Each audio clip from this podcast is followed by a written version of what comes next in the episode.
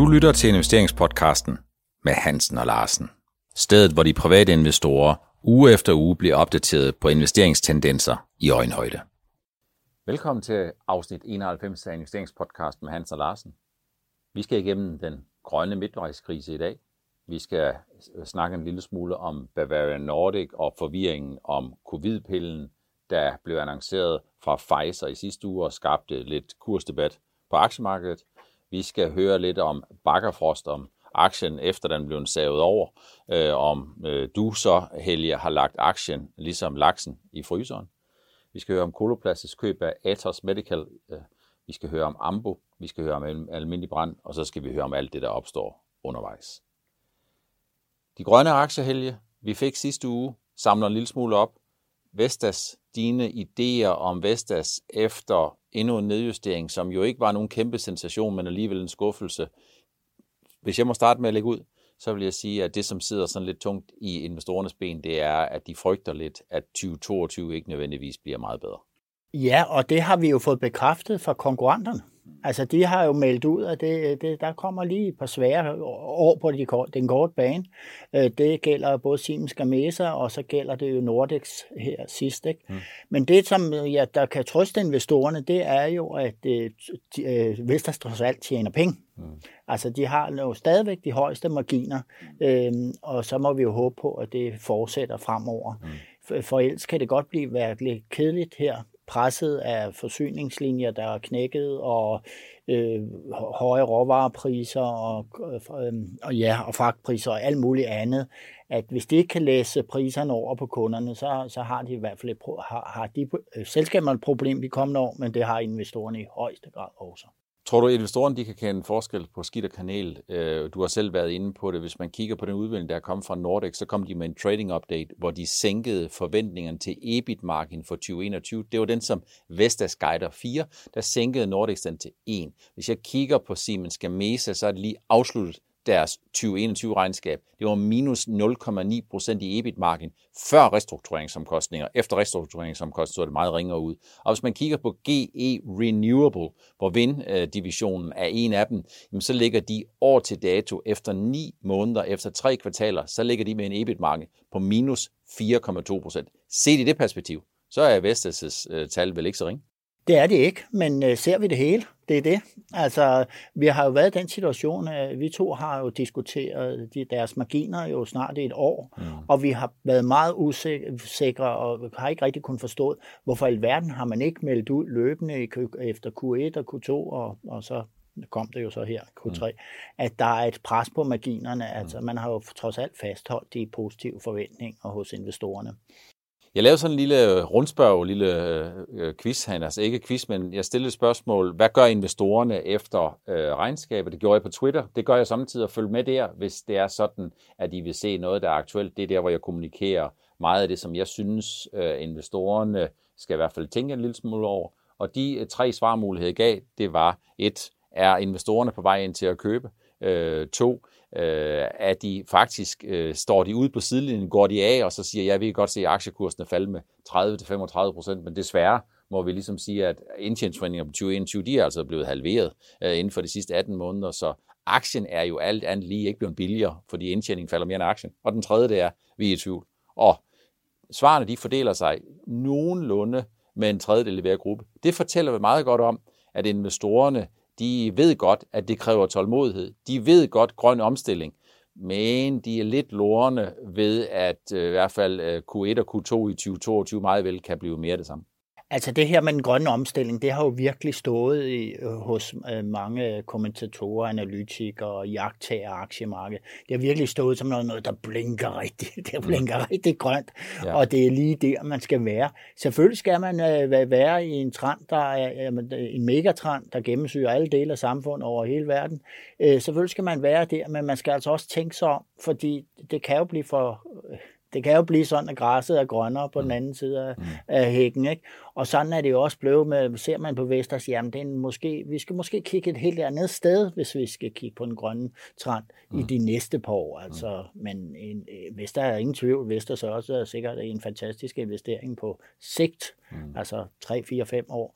Men jeg vil nok sige, at det ser slemt ud her for de to kommende år. Men er det sådan lidt ligesom børnesangen, brug, brug, brille, første gang, så lader vi den gå, anden gang, der lader vi tvivlen komme den anklagede til gode. Men tredje gang, og tredje gang var jo nu, hvor Vestas, de kommer ikke kun med nedjustering, men de kommer også med indrømmelsen af tyve toogtyve, det kan godt blive meget svært, og det bliver back-end loaded. Er det sådan lidt ligesom brug, brug, brille, tredje gang, så lægger investorerne, om ikke aktien i gryden, så lægger investorerne aktien lidt væk fra deres investeringsoptik?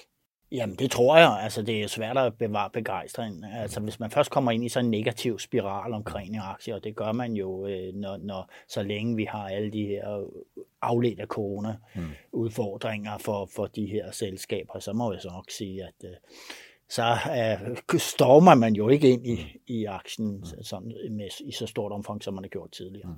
For mig der er det business as usual. Det er stadigvæk grøn omstilling, der står på agendaen, og prisfastsættelsen er stadigvæk øh, høj. meget høj. Den er meget anstrengt, og det er meget vigtigt, at Vestas kommer øh, til igen og får leveret en indtjeningsmargin, ikke som ligger på fire procent, men måske gerne noget, der ligner, noget, der ligner seks til otte procent, som minimum, og gerne tocifret, hvis vi kigger tre fire år ud i tiden, for ellers skaber man simpelthen ikke værdien i en øh, værdiansættelsesmodel.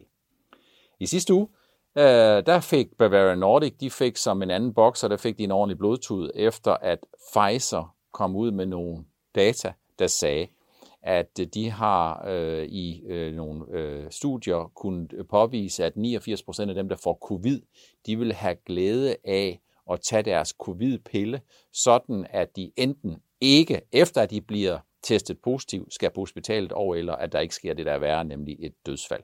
Så falder aktiekursen i Bavaria Nordic med syv procent. Lad os da lægge ud med, Helge. Er det som forventet, at den bevæger sig så meget? Ja, den bevæger sig meget, men, men hvis jeg kigger på vaccineselskaber i U S A, mm. så var der jo taler ti, fjorten, femten procent ned, fordi alle fik det jo den pille galt i halsen. Mm. Forstået på den måde, de tror, at så skal vi ikke vaccineres. Så du, når du tænker på vaccineselskaber, så tænker du ikke mindst på BioNTech, og du tænker, ja, eller BioNTech, og ja, du tænker ja, ja. på Moderna. Ja, i allerhøjeste grad, ikke? Ja. Altså, øh, og de, de ligger jo også med en boostervaccine, mm. øh, som, øh, som måske kan lede lidt under det, øh, at man ikke vil ofre den der, men pillen er altså også dyr, øh, den, øh, den pille, som, mm. som skal anvendes. Så der er jo en masse overvejelser, men det er to fuldstændig adskilte ting. Så der er stor forskel på forebyggelse og behandling, og i virkeligheden, så kan man godt sige, en syv procent kursderut. Det lyder jo meget, og det er jo også meget. Men set i det perspektiv, som du siger, at Moderna faktisk, eller Moderna over et par dage faktisk fik en betydelig nedtur. Det var jo ikke kun den dag, det var faktisk også dagen før. Og de her femten til tyve procent, det var jo kulminationen på nedturen. Jamen så kan man måske sige, at nedturen alt andet lige var mindre, end man i det mindste kunne frygte på Bavaria Nordic. Det er jo en aktie, hvor investorerne sidder lidt uroligt på sæderne, og hvor de hele tiden er klar til at gøre det ene og det andet, og hvor de føler, at de kæmper en uriaskamp mod shortsælgerne. Ja, jeg synes, det var sådan lidt mærkeligt at se, også især fordi du, du var jo ude og beskrive, at det, nu skal man ikke blande pillen og vaccinen sammen, og, og jeg gjorde det på mine platforme, og, og det kom jo også ud på vores Nasdaq-feed på, på ProInvestor, der kom der jo flere artikler om, at det er to adskilte ting, mm. men alligevel fandt det, ikke? Mm. Og det viser jo også lidt om, hvor nervøst markedet kan være i, i de her situationer. Men det er jo, udover at der er en forskel, eller skal være en forskel mellem forebyggelse og behandling, uagtet, at det måske kan have en indflydelse på dem, som ikke vil have vaccinen, fordi de er bange for en lang række ting, og det her er ikke for at gå ind i den her debat eller dialog. Men det, som jeg så uh, Pfizer sagde, det var, uh, at de ville formentlig lægge sig op af den pris for en behandling på syv hundrede dollar, som der tidligere har været fremme, at Merck ville tage for en tilsvarende behandling. Merck har ikke de samme gode data som Pfizer, men hvis nu man forestiller sig sådan en boostervaccine fra Bavarian, skal den koste femten til tyve dollar eller noget af den stil, det er bare mit gæt, så er der jo stor forskel på femten til tyve dollar for en boostervaccine, og så syv hundrede dollar for en behandling. Ja, fuldstændig. Altså, det er jo det, alt det der er sådan delvist uopklaret for, for investorerne derude, men alligevel panikker de i den her situation. Det er lidt ærgerligt. Så man kan sige, det er sådan lidt business as usual, fordi der er utrolig meget gnist i den daglige prisfastsættelse af Bavaria Nordic, det er jo, når vi kigger her hos Nordnet, så er det en af, relativt set til sin markedsværdi, så er det en af dem, som mange investorer har, og det er også en af dem, som mange investorer ønsker øh, at give sig til kende i med hensyn til deres handler. Og i perioder, travle perioder, så femogtyve procent af den daglige omsætning, den går faktisk igennem Nordnets kunder. Ja, det er helt utroligt, og jeg lavede mærke til, da deres direktør var ude i Børsen i en artikel, et interview, og han, han knyttede nogle kommentarer til den her vaccine om, hvor god den var. Mm. Og så steg aktien jo helt vildt. Mm. Og jeg sad og tænkte, jamen, køber man virkelig ind på det som investor? Mm. Altså, at direktøren går ud og siger, at man har en rigtig god vaccine, som kommer på et eller andet tidspunkt, mm. øhm, eller ikke gør. Mm. Køber man virkelig ind, øh, ind på det? Og det gjorde man så. Ja. Så løber man ind i aktien. Jamen herregud, man kunne godt vente nogle dage alligevel, fordi mm. så skal den nok ryge tilbage igen. Mm. Så sådan er det. Det er en højeksplosiv udvikling. Ja, det, det må der, man sige. Det er der ingen tvivl om. I den her uge, Helge, det, hvis nu jeg siger, at laksen, om laksen stadigvæk spræller, eller om Bakkafrost, om deres aktiekurs er sendt på frost, hvad siger du så? Ja, det blev den jo her. Mm. I, i går. Det var ikke særlig morsomt. Mm. Øhm, og jeg må sige, Bakkafrost har jo været duksen. De har jo altid klaret sig rigtig godt. De har tjent det dobbelte per kilo lakse end, end konkurrenterne fra Norge og Chile. De har virkelig performet år ud over ind. Og, øh, og øh, aktieprisen har været rigtig høj, og altså, der har været premium, fordi de har gjort det så godt. Mm. De har også været rigtig gode på sygdomme. Så sker der for et par år siden, så køber de op i Skotland. Mm. Og der begyndte jeg at blive lidt bekymret for Skotland. I Skotland eller i Storbritannien der, der har man nogle biologiske udfordringer, som er ret store.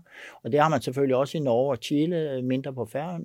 Men man har det altså i et omfang, hvor jeg tænker, det tager lang tid at sluge det her opkøb og få styr på det med de gode rutiner, som man har op på Færøerne. Mm. Altså det skal implementeres.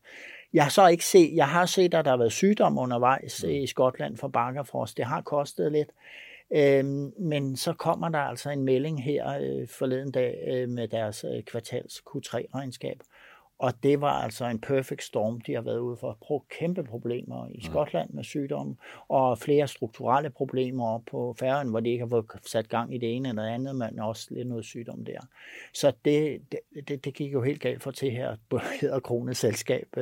De burde have meldt det ud efter den tredivte niende og sige, at vi har altså haft de her problemer. Det, gør, det, det er vanen. Det gør, det gør man jo med de her store sygdomssammengreb, men det er det ikke gjort. Så aktien faldt tretten til femten procent. Hvis jeg skal prøve at opsummere ja, det, ja, som du ja. lige sagde, så punkt et, den har en darling-status, og det gør, at øh, kravene til, at man opfører sig ordentligt, eller følger spillereglerne, de er ekstraordinært store. Så har de en prisfastsættelse, som er lidt højere end andres, og så kan man altid diskutere, om ikke det ville have været på sin plads at meddele øh, på et tidligere tidspunkt, at det her, det ser altså udfordrende ud, så folk de får sig en meget negativ overraskelse. Så i den henseende, Helge, så er et kursfald på en tretten til femten procent, det kan vel ikke siges at være en meget hård medfart, hvis hver af de her tre punkter, de skal inddiskonteres af et stadig mere kortsigtet tænkende aktiefolk. Ja, jeg synes, det er meget jo. Men jeg har jo været i aktien i, i, i mange år, mm. el, siden tilbage fra elleve og tolv, ja. øhm, og, og, og købt løbende op på de her fald, der er. Jeg købte en lille smule på det her, fordi der kom en overreaktion, øh, men øh, så tænkte jeg, så kan jeg tjene lidt på en kortsigtet handel, fordi der kommer jo nok øh, en, en stigning. Det gjorde der så ikke i løbet af dagen. Så, men men er, når man er jo meget skeptisk over for, hvordan får de rettet op på det mm. her i, i Q fire. Og det kan jeg kun se, de gør ved, at laksepriserne fortsætter med at stige frem mod jul. Så får de et, et, et for, forhåbentlig et godt resultat. Og så håber jeg på, at de som altid, så har de altså tit taget store nedskrivninger på tingene. Mm. Øh, sådan har været meget forud på det. Så håber jeg på, at de måske har overdrevet det lidt den her gang på nedskrivning af biomassen per, per, per tredivte niende Der er god grund til at holde øje med alt det, der foregår på aktiemarkedet, for lakseaktier og alle mulige andre ting. Bakkafrost, de skal passe lidt på deres darling-status, og øh, der er det en god idé, hvis der ikke kommer flere af de her ting, uagtet at, at lakseindustrien stadigvæk har en god og en meget lang tid. Fantastisk. Der kom tal for en movie her i dag, hvor vi optager, ikke? Og de var, de var, de var gode nok. Altså, de var så forventet. Jeg sad med lidt i maven, for det er min næststørste position. Ja. Så ja. Vi skal videre. Coloplast. Coloplast har i den her uge lavet et meget stort øh, opkøb. I sidste uge var vi jo lidt inde på i vores regnskabsopsummering af Coloplast. Jamen, de har jo en ekstrem misundelsesværdig profitabilitet, hvor de tæller øh, E B I T-marginer i størrelsesorden enogtredive til toogtredive, hvis jeg ikke tager helt fejl. Men noget af det, som har været lidt investorernes udfordring, når de kigger på Coloplast, det har jo været, hvor skal væksten komme fra? I hvert fald øh, sådan den umiddelbare fremtid inden for de næste seks til tolv måneder. Og jeg ved ikke, om Coloplast de lytter med, men i hvert fald, så har de den her uge, Helge, der har de været ude og foretage det, jeg vil kalde et pænt stort opkøb i Atos Medical. Er det naturligt? Vi har snakket en lille smule om det, jeg har forsøgt at blive klogere på det, jeg ringede til dig. Er det naturligt, en naturlig konsekvens, og er det et naturligt skridt for Coloplast at tage? Ja, jeg mener faktisk, nu har jeg jo gravet mig lidt ned i casen her, og øh, det, det, jeg vil sige, at det, det er et genialt opkøb, det her. Altså, man skal tænke på, hvad beskæftiger Coloplast sig med? De øh, beskæftiger sig med det, de kalder private øh, og personlige lidelser. Mm. Det kan jo omskrives til, at det er lidelser, som, som faktisk in, in, angår noget intimt for det enkelte menneske. Mm. Og først og fremmest er deres hovedområde stomi, og stomi er latin, og det betyder bare åbning. Mm. Det vil sige, det er stomi i tarmen, de beskæftiger sig med øh, primært. Og her kan man sige, at der har de jo lavet poser og alt muligt andet, og øh, ventiler og sådan nogle ting, og det har de jo fantastisk salg af, og de rigtig gode avancer på. Og så tror jeg faktisk, øh, så er de også soveplejer, skal jeg sige, men, og nogle andre små områder med, men jeg tror faktisk, de har simpelthen let efter noget, der er inden for det her område. Og så er der jo et svensk firma, der ligger i Malmø, og med en dansk direktør, Britt Mielby Jensen, som kommer fra Zealand Pharma. Fra Zealand Pharma, ja. Øhm, og hun kom til for et par år siden øh, og blev ansat af den her kapitalfond, der som ejer det her selskab, ikke? Så. Ja. Øhm, og øh, nu er to danskere på hver sin side af bordet, og så øh, er, er, er købet en realitet. Mm. Og de beskæftiger sig med stomi mm. i, strub, i struben. Ja. Og det vil sige, der er jo nogle mennesker, der leder sygdommen, som gør, at man må lave et hul ind, og så man kan trække vejret den vej igennem. Ja. Øh, for mange vil det være kortvarigt, øh, og det kan være på hospitalet, men for andre bliver det kronisk. Så det, som de tjener penge på, det er kroniske, det er Coloplast, det er kroniske øh, stomipatienter på, på i tarmen, ja. Og nu lige pludselig får de struben med. Mm. Og det synes jeg er ret genialt set. Også fordi Atos, de har firs procent markedsandel, og de tyve procent, de mangler, det er ikke konkurrenter, det drejer sig om, der har noget andet. Det er det, der hedder white paper, altså ubeskrevet blade. Det er simpelthen lande, der ikke har noget. Mm. Og markeder, der ikke har noget. Så der ser man jo væksten fra Coloplast side. Mm. Så jeg tror, der er synergieffekter på webplatformer og alt muligt andet. Mm. Jeg tror, det er virkelig godt set, det her Coloplast også fremadrettet. Mm. Så aktiekursen drøner i vejret, og man kan sige, at de slår flere fluer med samme smæk. Punkt et, de får måske tilkøbt sig til noget ikke-organisk vækst. De får lavet noget, som ligger som en naturlig forlængelse af deres nuværende platform, og de får op i investorernes hoveder, jamen der får de bevidstheden om, at Coloplast godt er klar over, at de er nødt til at revitalisere vækstforventningerne, og de gør noget ved det. Så det er vel bare checking og ticking the boxes. Coloplast er stadigvæk tårnhøjt prisfastsat, men det er der jo en lang række af de danske øh, farmaselskaber, som er, men de leverer også fantastisk regnskab. Jamen, jeg tror, at Coloplast har, været, været, har vidst det her med vækstproblematikken, at det er noget, der, der interesserer i allerhøjeste grad investorerne i selskabet, men de vil bare have, have den rigtige kombination og den mm. rigtige strategi for, for, for at få væksten. Mm. Ikke gå ud og købe op med arme og arme og ben, men de her, de købte noget virkelig fornuftigt, mm. tror jeg. Ambu er jo garant for overskrifter, store kursbevægelser og frustration, der bliver afløst af jubel. Efter regnskabet, helårsregnskabet tirsdag og guidance ind i tyve toogtyve, så startede aktiekursen med at falde otte til ni procent. Så kiggede jeg på den. Efter min mening, da jeg kiggede på regnskabet, så tænkte jeg, at den skal nok falde nul til fem procent. Det svarede nogenlunde til, hvordan det skete. Øhm, så kigger jeg på den et par timer senere, og så er den plus ti procent, altså ikke plus ti procent øh, i forhold til, øh, hvad skal man sige, de et hundrede og syvoghalvtreds, hvor den var nede i, men den var plus ti procent absolut inden for dagen. Den var oppe i to hundrede og to, så gik den ned i et hundrede og seksogfirs, og her i dag, der falder den fem procent.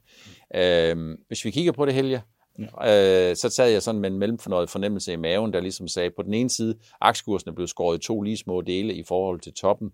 Øh, der, de er nedpræciseret et par gange. Det er ikke nogen kæmpe nedpræcisering, men når man er tårnhøj prisfastsat, så er det altså aktieambulancen, der kører ud, når man ikke leverer knaldhårdt og leverer en høj guidance.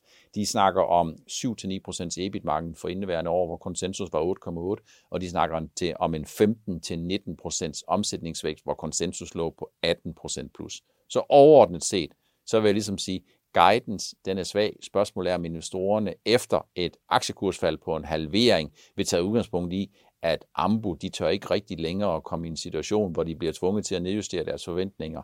Øh, øh, hvordan ser du, Casen? Jamen, jeg tror, at den er jo stadig højt prissat. Altså, du kan jo se, at Bank of America gik ud med et kursmål på halvfems, ikke? Mm. Altså, det var i går, ikke? Så jeg vil sige, at det er der også andre, der mener, at den er høj kur, kur, øh, den er dyr, ja. Så jeg vil sige, at det, det, jeg tror, vi stadig får, får volatilitet, og mm. nyheder vil gøre, bringe glæde og eufori, og så kommer der nogle nyheder, der vil bringes over. Og mm. det, den vil være stadig være spændende at følge, mm. øh, men øh, det er nok en, man skal lige passe lidt på, hvor meget man har liggende, og så den dag, de begynder, trenden begynder at vende mm. med deres udmeldinger, nu begynder vi at tjene mere på varerne, og mm. vi får mere på bundlinjen, mm. ja, der kan man måske overveje at købe lidt mere. Det er jo ikke E B I T-marginer på syv til ni procent, som for alvor får investorerne til at få hænderne op. Det er jo en femogtyve procent omsætningsvækst, som ligger noget over det, de har i dag, og en femten procent E B I T-margin eller noget af den stil, der for alvor kan få investorerne til at blive meget jublende lykkelige, er det ikke det? Jo, også fordi de laver jo nogle produkter, man kan jo sige, der er jo mange, der mener, at det ikke er unikke produkter, og der er også andre, der laver de her ting, men, men de har en god markedsposition, og, og, og, og det er kvalitetsvarer, de har, så de må gerne tjene noget mere, end de gør, de melder ud nu. Almindelig Brand har i den her uge, der har de meldt ud, at de skal ud og bruge en bagateller af ti komma syvogfyrre milliarder kroner til finansiering af købet af Codan Danmark. Det er ikke nogen stor sensation, det er ikke nogen nyhed. De har jo meddelt for tre og en halv måned siden, så vidt jeg husker fire måneder siden måske, at de ville købe Codan Danmark, og de skulle på et eller andet tidspunkt, så skulle de ud og hente penge, og dem kommer de ud og henter nu. De skal integrere Codan, det er jo næsten en en-til-en. Codan er mere erhverv, Almindelig Brand, det er mere småerhverv og privat. Det kunne jo tyde på, at det er a walk in the park, men når vi kigger på sådan nogle selskaber, som skal integreres, gå fra to platforme til en platform, fra to hovedsæder til et hovedsæde, og alle de her synergier, så de her synergier, som jo skal være seks hundrede millioner kroner, de har det heldige med at være nemmere at få indfriet på papir end i praksis. Er det ikke rigtigt? Jo, altså bortset fra D S V, ikke? Ja. altså, det, det gemmer jo lige den case. De ja. er fantastisk gode, og de har en grønspæt på om, hvordan de skal gøre, hver gang de skal købe op. Mm. Men vi har set Mærsk, øh, på, når de har ladt foretaget opkøb hen ad vejen, ikke? Altså, det går sgu ikke altid, ligesom man har, har forventet. Og øh, Codan, jeg ved ikke, jeg har altid betragt som et konservativt og stift firma, mm. øh, men det er måske bare min egen opfattelse af det, men øh, jeg kunne godt forestille sig, at der, at der er også noget kultur i de her virksomheder, der skal... Mm. bygges så sammen, ud over det rent funktionsmæssigt med E D B og alt det der. Mm. Så man kan sige, at øh, Almindelig Brand skal ud og hente pengene, og de spørger investorerne om det, og den øh, kapitaludvidelse, den kører faktisk, øh, jeg tror, den starter måske torsdag, og så kører den cirka et par uger frem. Øh, og øh, øh, jeg tror jo, øh, hvis man kigger på prisfastsættelsen, jamen så kan man sige, at øh, Almindelig Brandforsikring, de performer faktisk øh, rigtig udmærket, og det har de sådan set stort set altid gjort. Det, der har været Almindelig Brands store udfordring, det har været, at de har haft en bank, som på et tidspunkt var ved at rive øh, forsikringsselskabet med ned i faldet. Det har været, at de har ført lidt en zigzag-politik. Nu forsøger de faktisk at rendyrke selskabet. De har sagt, at de skulle af med banken. Tjek, de har solgt banken til Sydbank. De har fået en distributionsaftale med Sydbank. Så har de sagt, at de skulle af med liv og pension. Tjek, de har solgt liv og pension for en komma en milliarder kroner, som samtidig reducerer deres kapitalbinding med ca. ni hundrede millioner. Så i virkeligheden, Helge, så er det vel egentlig en klassisk opskrift, hvor der er nogen, der siger, nu leverer vi det, vi siger til jer, eller det, vi siger til jer, det leverer vi. Er det ikke sådan, der? Jo, det, det, er, det er den klassiske opskrift, ikke? Altså, du, øh, du, øh, du skærer ind til benet i den mm. kernevirksomhed, du har, og så begynder du at tilkøbe dele, øh, som, som passer ind til, mm. det, til det, den, den nye model, man har altså øh, øh, brugt kræfter på at, at få på, på benene. Ikke? Mm. Men jeg vil sige, at øh, hvad er prisen for investorerne mm. for at være med i det her cirkus? Mm. Er den rimelig? Det har du nok mere forstand på, end jeg har. Men, øh... Der er ingen tvivl om, at selv den pris, øh, som man betalte tolv komma seks milliarder kroner, som man jo købte Codan Danmark et tryk, som jo ligesom i et spil fem hundrede tog bunken op, og så lagde de noget ned igen, og det de lagde ned, det var det, de skulle af med, som de ejer halvtreds halvtreds sammen med kanadiske Intact. Øh, jamen, der er ingen tvivl om, at, at prisfastsættelsen, den var meget høj. Øh, Codan øh, var et aktiv, som formentlig gensidigt i Norge rigtig gerne vil have fat i sammen med almindelig brand, og når det er sådan, at der er to, der rigtig, rigtig gerne vil have fat i noget, jamen så bliver prisen derefter. Og spørgsmålet det er jo så, om almindelig brand er i stand til at levere på de seks hundrede millioner i synergier, som de jo har sagt, og som de har gentaget, at de skal kunne levere i tyve femogtyve øh, på basis af øh, omkostningsbesparelser, at de bliver dygtige, og de skal sikkert sælge mere online og alle mulige andre ting. Hvis du er interesseret i at høre øh, yderligere om det, jamen så er det sådan, at jeg i næste uge, der får jeg besøg af C F O og C E O i Almindelig Brand, og der stiller jeg alle de spørgsmål, som jeg ved investorerne, de sidder tilbage med. Lyt, se mere om det under events inde under nordnet punktum d k, hvornår det foregår. Det er dagen efter kommunalvalget den syttende i ellevte Det var alt det, vi havde valgt at tage med i denne uges afsnit enoghalvfems af investeringspodcasten med Hansen og Larsen. Vi har været rundt omkring og opsummeret på den grønne midtvejskrise i, i først og fremmest i Vestas. Vi har været rundt omkring Bavaria Nordic og den forvirring, der måske er kommet lidt mellem forskellen mellem en behandling og noget forebyggelse omkring covid nitten. Vi har været om Bakkafrost, hvis aktiekurs er blevet sendt i dybfryseren, om Coloplasts køb af Atos Medical, om den store kursudvikling, den fluktuerende kursudvikling efter Ambu aflag helårsregnskab. Og så har vi sidst her været inde på, at Almindelig Brand jo beder investorerne nærmest som en form for en, en, en, en frit efter en dansk tv-udsendelse. De beder nogle løver, nogle investeringsløver, nogle private løver om ti komma syvogfyrre milliarder kroner til finansiering af Codan Danmark. Tak fordi I lytter med. Tak fordi I ser med. Vi ses igen i næste uge i afsnit tooghalvfems af Investeringspodcasten med Hansen og Larsen. Du lyttede til Investeringspodcasten med Hansen og Larsen. Vi ses igen i næste uge.